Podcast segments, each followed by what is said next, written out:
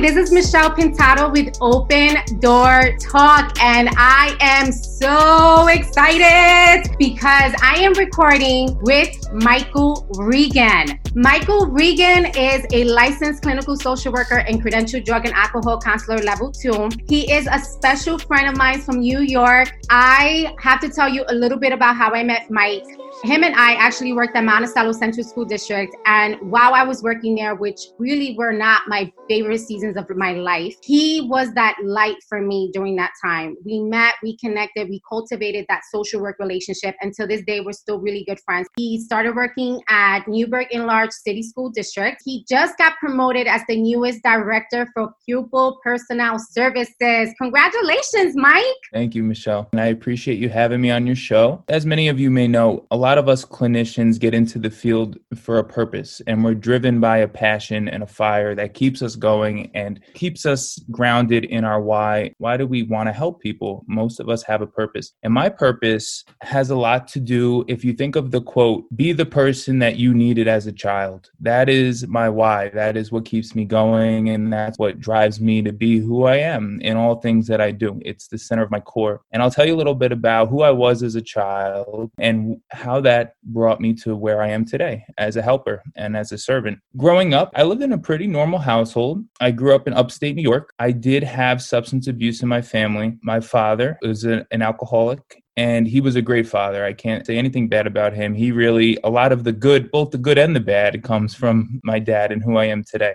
Um, but I was also diagnosed with Tourette syndrome in the third grade at eight years old. And I had a, a very low self esteem. And when we think about substance abuse and some risk factors associated with those who become dependent on substances, whether that be alcohol or drugs or any addiction for that matter, a lot of it has to do initially with a low sense of self worth or a low self esteem for some people. In other cases, it could be trauma and a variety of other factors. But for me, it was a low self esteem. Due to my Tourette's, it was a challenge for me as a kid. And when I was about 11 years old, I discovered drugs and alcohol. And at the time, it seemed like the solution to many of my problems. It, it was the answer for everything. Suddenly, I didn't feel self conscious. I fit in with, with a bunch of friends, so I thought. And it quickly spiraled out of control. It didn't take me long before I was severely addicted to drugs, highly at risk, and in over my head, and without knowing what to do or who to turn to by the time I was 13, I, I had already been in trouble with the law. I was on juvenile probation. I got caught with drugs in school. I had a, a number of other minor run ins with the law, disorderly conduct. I developed an addiction to cocaine and opiates. At the time, I was blind to the severity of the situation, as many, many of us who struggle with addiction, we're usually the last ones to find out that we have a problem. A lot of others can see it, but we can't. I had a rude awakening at the age of 17 in my senior year of high school in which I was incarcerated. I began to sell drugs to support my habit. Because I was really insecure, I was not a tough kid, but a lot of my friends, they presented themselves as, you know, a tough crowd. And that's always the people that I was attracted to. Um, risk taking, doing things that I knew I shouldn't have. I wasn't raised that way. But with addiction, it takes you down a dark path, a tangled web of lies. And me personally, I lost sight of who I was. I lived to use and I used to live drugs and alcohol. So when I got in trouble with the law, believe it or not, I was involved in a drive by shooting. Nobody was physically injured. However, I was the driver of a car in which my co defendants fired shots into a house. And thank God the bullets did not hit anyone. But that was a traumatizing, violent act that impacted that family nonetheless. And upon search of my residence, they found the cocaine that I was selling. So I say this with honesty and openness because I'm an open book today, and everything I've done in my past, although I know I have negatively impacted others, it drives me to make a positive impact on people today. And nothing is a secret with me. Um, and I believe it's important to share openly and honesty, especially being someone who is a servant to others and a helper. Sometimes our clients, they want to know how can you identify? And even if I don't disclose all of the, the nitty gritty details of my life, it allows me to empathize with others and know, although our stories, the details may be different, I can identify with shame, guilt, remorse, addiction, and a variety of other complications that I believe many of us struggle with. And there is a stigma to addiction. And, and I don't believe there should be because it's not a moral deficiency. It is a disease of the mind, body, and spirit. And when I was entrapped in that disease, I was not who I was meant to be. I was a slave to drugs and alcohol. When I was incarcerated at 17, it was an eye opener for me. I realized my life is unmanageable and I am powerless over drugs and alcohol. And for those of you familiar with the 12 steps of recovery, that is the first step to admit that I was powerless over my addiction and that my life had become unmanageable. It became very clear to me sitting in a jail cell. I remember looking out my cell and watching the TV that was in the room and I couldn't hear it because I was in a cell, but I could see an advertisement for Penn State University, which is where I always thought I would go. It's always where I wanted to go. I didn't wind up going there. I went to a different university, but I was crying because I thought my dreams were over. I was looking at 15 years in prison and I thought I would never see my family or my friends again. Fast forward a little bit, it was a learning experience. I didn't change overnight. I, I knew I had to, I knew I wanted to, but it took time for me to learn the coping skills and strategies that I needed to recover. I spent the next 27 seven months incarcerated with adults. I was a youth, although I my crimes were felonies, tried and convicted as an adult. And I spent the next two years in jail. And that was the turning point for me to really learn where I was heading if I didn't change, because I saw plenty of examples while incarcerated. And I actually learned a lot from my fellow inmates who had been further down the road than me and taught me many, many valuable lessons. It's also where I found God and I connected and I turned to Jesus Christ. I became a Christian and a born again Christian. And I realized that my higher power, Jesus, came here for sinners like me, not for the righteous. So that alone opened up a whole new chapter in my life. And it allowed me to have a second chance and realize I was forgiven and I could turn it around. I get emotional thinking about it when I get this in depth because it, it was a miracle. I hit the ground running. I knew I needed to change and I knew actions speak louder than words. And uh, upon the last few months of my incarceration, the judge allowed me to attend community college on a furlough. I would be released from the jail for a certain portion of the day and I would start attending college courses. And initially my passion was was to help others to change their lifestyle and their ways and their thinking and their behaviors and the grip that is so mm-hmm. powerful of the obsession to use drugs and alcohol. And I wanted to be a part of that miracle. That's why I continue to do what I do today in a different capacity now as a leader in a school district. That is always my why, and that always grounds me to be who I am. So I got out and I knew I needed to change everything people, places, and things, my friends, the places I go, the way I, that I thought, the way that I presented myself. And I started attending a 12 step program. I met a whole new group of people and I worked through the 12 steps of recovery. And they also taught me a new way to live. And there were many, many, many people in my life that played a powerful impact. I can't say ever that this is something that I did on my own, first and foremost. It is by the grace of God that I have a new life today, and that is what grounds me. But there were so many people that God put in my life. Everything from the teacher who helped me finish my high school diploma, who gave me a Bible as a graduation gift and allowed me to really dive deep and learn what God's will was for me in my life. And upon release, I found a sponsor. I would be remiss if I didn't mention the fact that I have extremely supportive parents who bless me with a safe home, a stable home when I, upon my release, that I could attend college and they, and they supported me. And I want to recognize the fact that that is not the case for everyone. So I do consider myself blessed. And I always like to bring the conversation of equity into what we do. And I understand the concept of privilege. And I do believe that in many ways I had privileges that allowed me to excel quicker. That and that's not to say that those who are not in a privileged position cannot overcome adversity because there were many things against me as well. And I knew that I had to persist and change my life. And over the 10 years, that's been my journey is being a helper and joining the field of social work, pursuing my clinical social worker license and helping others. I could say that being a part of the school system is such an honor to be able to serve our youth, the next generation. And I see myself in so many of these kids who are struggling to find their way, struggling with their self identity, struggling with trauma, and, and a variety of other factors. In this position now, I'm an advocate for the children by leading the adults and giving the adults what they need who work with these kids to remove barriers to their success and to empower them to be their best selves. Yes. Your story never really gets old.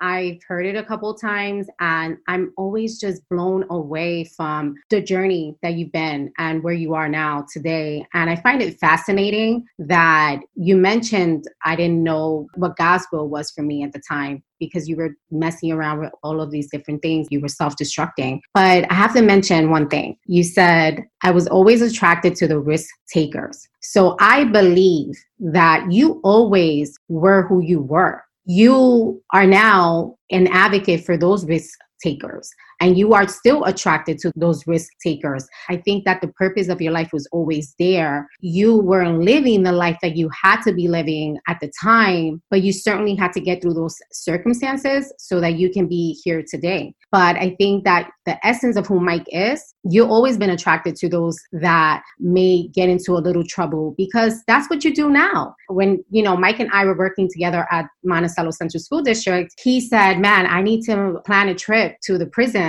for these kids to be exposed to other people that have committed crimes. And this is what Mike does. He just breaks those barriers down so that people are able to see people for who they are and then they can learn from each other. So I love that you mentioned the risk taker part. I had to write that down. I made a side note because you've always been that guy. This, that's who you are.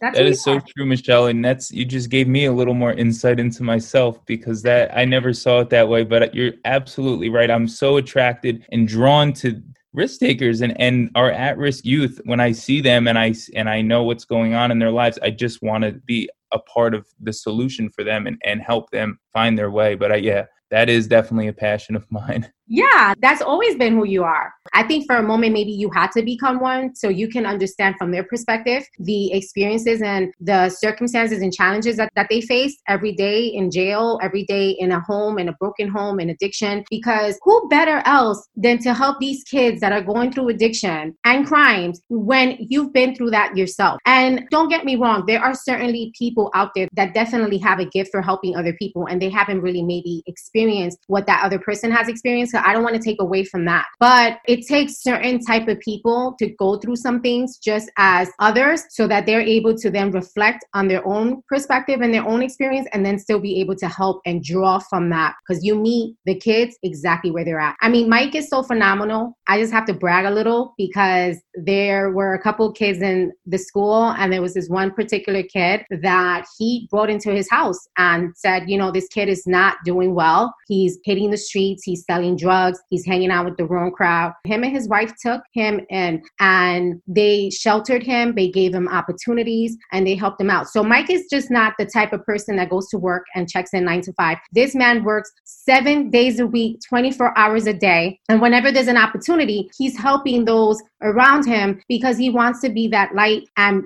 help that next generation. That's who he is. He's a voice for the community. So here's a couple things. I know that you have worked in two capacities. You have been a licensed clinical social worker, now you're a director. And I also know that you go to meetings on a daily basis. So, how do you transition from one role to the other? How do you continue to become confident and be secure in your own skin, knowing, okay, yeah, this is my story. I'm an open book, and I still need to step into this role as a director and come into the school and still transition and be okay with that. So, how do you do that? That's a good question. And I think it's been a journey to learn how to balance those two worlds and those two identities because really they're one identity, is what I've learned. And my recovery has to come first before anything else in my life. Otherwise, I lose those things. Just like the analogy of when the plane is going down and the oxygen masks fall off, you need to be able to put on your own oxygen mask before you can help people around you so that you don't become incapacitated. And in that way, I need to recharge my batteries on a daily basis, spiritually, mentally, physically, and remember who I am. While I do have extreme empathy for the people that I work with, and I think you really touched on that well, while my experiences may be different, I can empathize with the struggle. And I think many of us clinicians can. And I don't want to ignore the fact that we also operate under evidence based practice and we are trained clinicians. So whether you've been through a really hard struggle or not, I believe we are well equipped as licensed clinical social workers to handle a variety of complex issues. Um, but when you have that layer of empathy, I think that really brings an important element into the practice.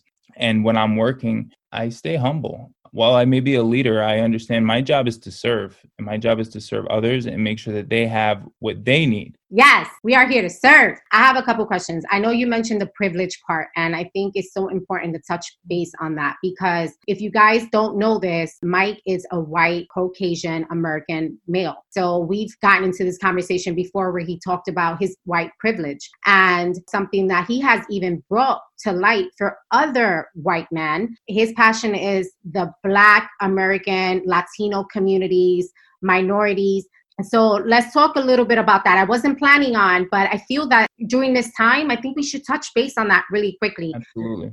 Part of my old role as a social worker, I coordinated the My Brother's Keeper program. And for those of you who don't know, the goal of My Brother's Keeper is to improve outcomes for boys and young men of color, recognizing that not everyone is entitled and privileged to the same opportunities as others. And there are systemic factors at place in our society at whole, as we know what's going on in society today. Not everybody has those privileges. And I think a lot of my white colleagues who haven't been exposed to diversity, or perhaps they just have a different philosophy on life, some people struggle with the concept of white privilege. And they feel that, well, I struggle too. And I could certainly say I've had my fair share of struggles. However, I can also say that none of those struggles had anything to do with the color of my skin. And many of my struggles had a lot to do with decisions that I made that were poor. And for a white male in America, it could be easy and convenient for me to walk around not recognizing and valuing the diversity around me and also the hardships of those who had a different life experience than me. And I would challenge you if you are a believer in color blindness or you struggle with the concept of white privilege to embrace diversity and also try to empathize and think about in what ways have you gone about your life that you never had to think about race, whereas others, that's a very real situation? I can go anywhere and perhaps get pulled over by police and never have to worry about the fact that my race is going to be a factor in the outcome of that encounter with the police. Something that I'm always mindful of, especially as a social worker. And I work with people of color and children of color, and I see it, it's so apparent to me working in the school system the disparities that exist and the inequities that exist I see myself as an ally in the fight for equity and racial justice. And part of what I do in my job now as an educational leader is I bring that to light. Then we talk about discrimination, which is the action behind those stereotypes and prejudices. And the discrimination, hopefully, when you're mindful of your implicit bias, people don't act on these things, but it is real. I mean, it's embedded into our society and it's our job, it's everyone's job, it's everyone's responsibility. We are all human beings. And at the end of the day, we're all brothers and sisters. While I may not have caused this injustice, it doesn't mean it's not my responsibility to make sure everyone has a fair shot and the same equitable opportunities growing up.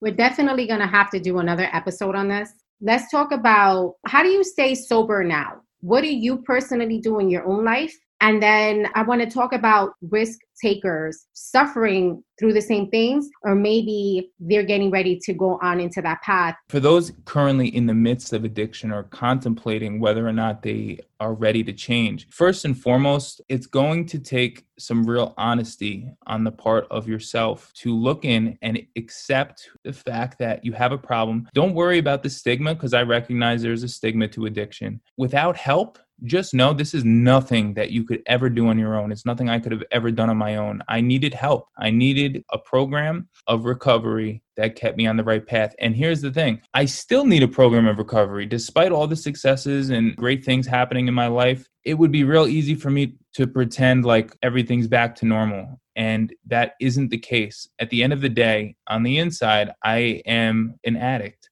Thankfully, by the grace of God, I'm a recovering addict. But that is because I recognize that although I have a length of time in recovery, I need to continue to, to work on myself and invest in myself. And the first step in anyone's struggle with addiction is to accept the fact that you have a problem and it may not be an easy thing to accept. It's actually probably the hardest thing that i've ever done in my life was to recover from this disease of addiction. Now i have found acceptance for who i am and i'm grateful to be a recovering addict because all the things that i've gone through and all the negative struggles that i've experienced make me who i am today and i'm happy with who i am today. I would also say that you need to keep an open mind and realize that addiction can be very deceiving. In many ways it speaks to us in our own voice and we will convince ourselves into the most horrendous of situations. And people wonder, how do you wind up being a drug addict? Nobody ever wants this. But once you're in it, your judgment is clouded. I mean, and that's neuroscience, but it's also common sense. You're putting drugs and alcohol into your brain, your prefrontal cortex isn't operating properly, and you're no longer thinking like a rational person. Drugs and alcohol become the priority, and you're willing to sacrifice anything. So keep an open mind when people reach out and they are ready to help, and make sure you reach out yourself. The last thing is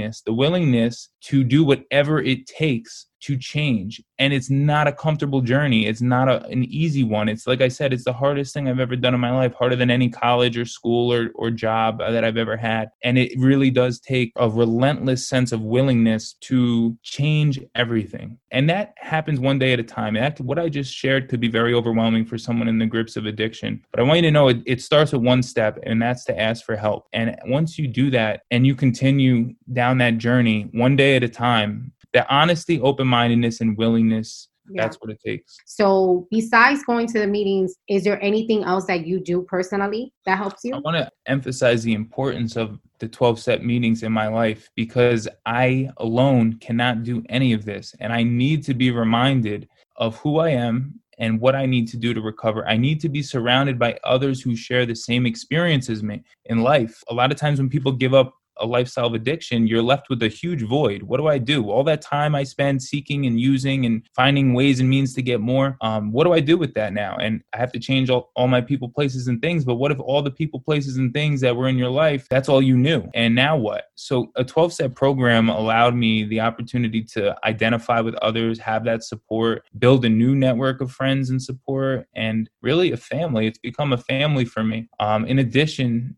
to my 12 step program, I continue to remember that it was God who brought me into this wonderful life that I'm in today. And I try to stay connected to God, my higher power, and pray is, if anything, that's what really helps me to continue on the right path is to stay connected with God. Lastly, I would say that I continue to keep an open mind and remain teachable. And I try to remember that I have many character defects of my own. Although I'm a helper, it doesn't mean that I'm immune to having things I need to work on as a person. So I don't ever pretend like I'm cured or that I'm above anyone else or any situation because I know it could be so easy to fall back and I just stay vigilant and stay mm-hmm. connected to God. I never felt that you've put yourself above anyone. And even more so now, as you continue to progress in your career journey, and now you're a director, I still feel that you're the same Mike that I met four years ago. And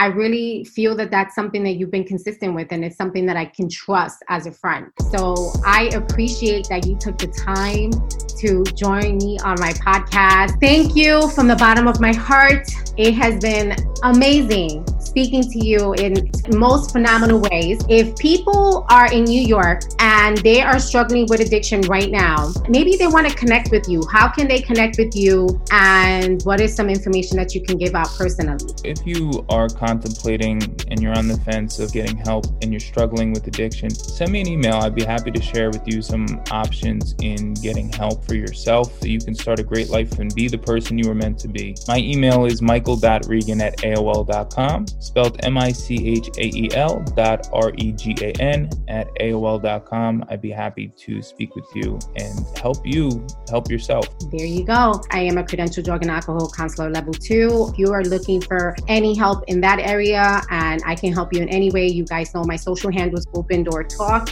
and you can contact me directly. This is Michelle Pintado with Open Door Talk.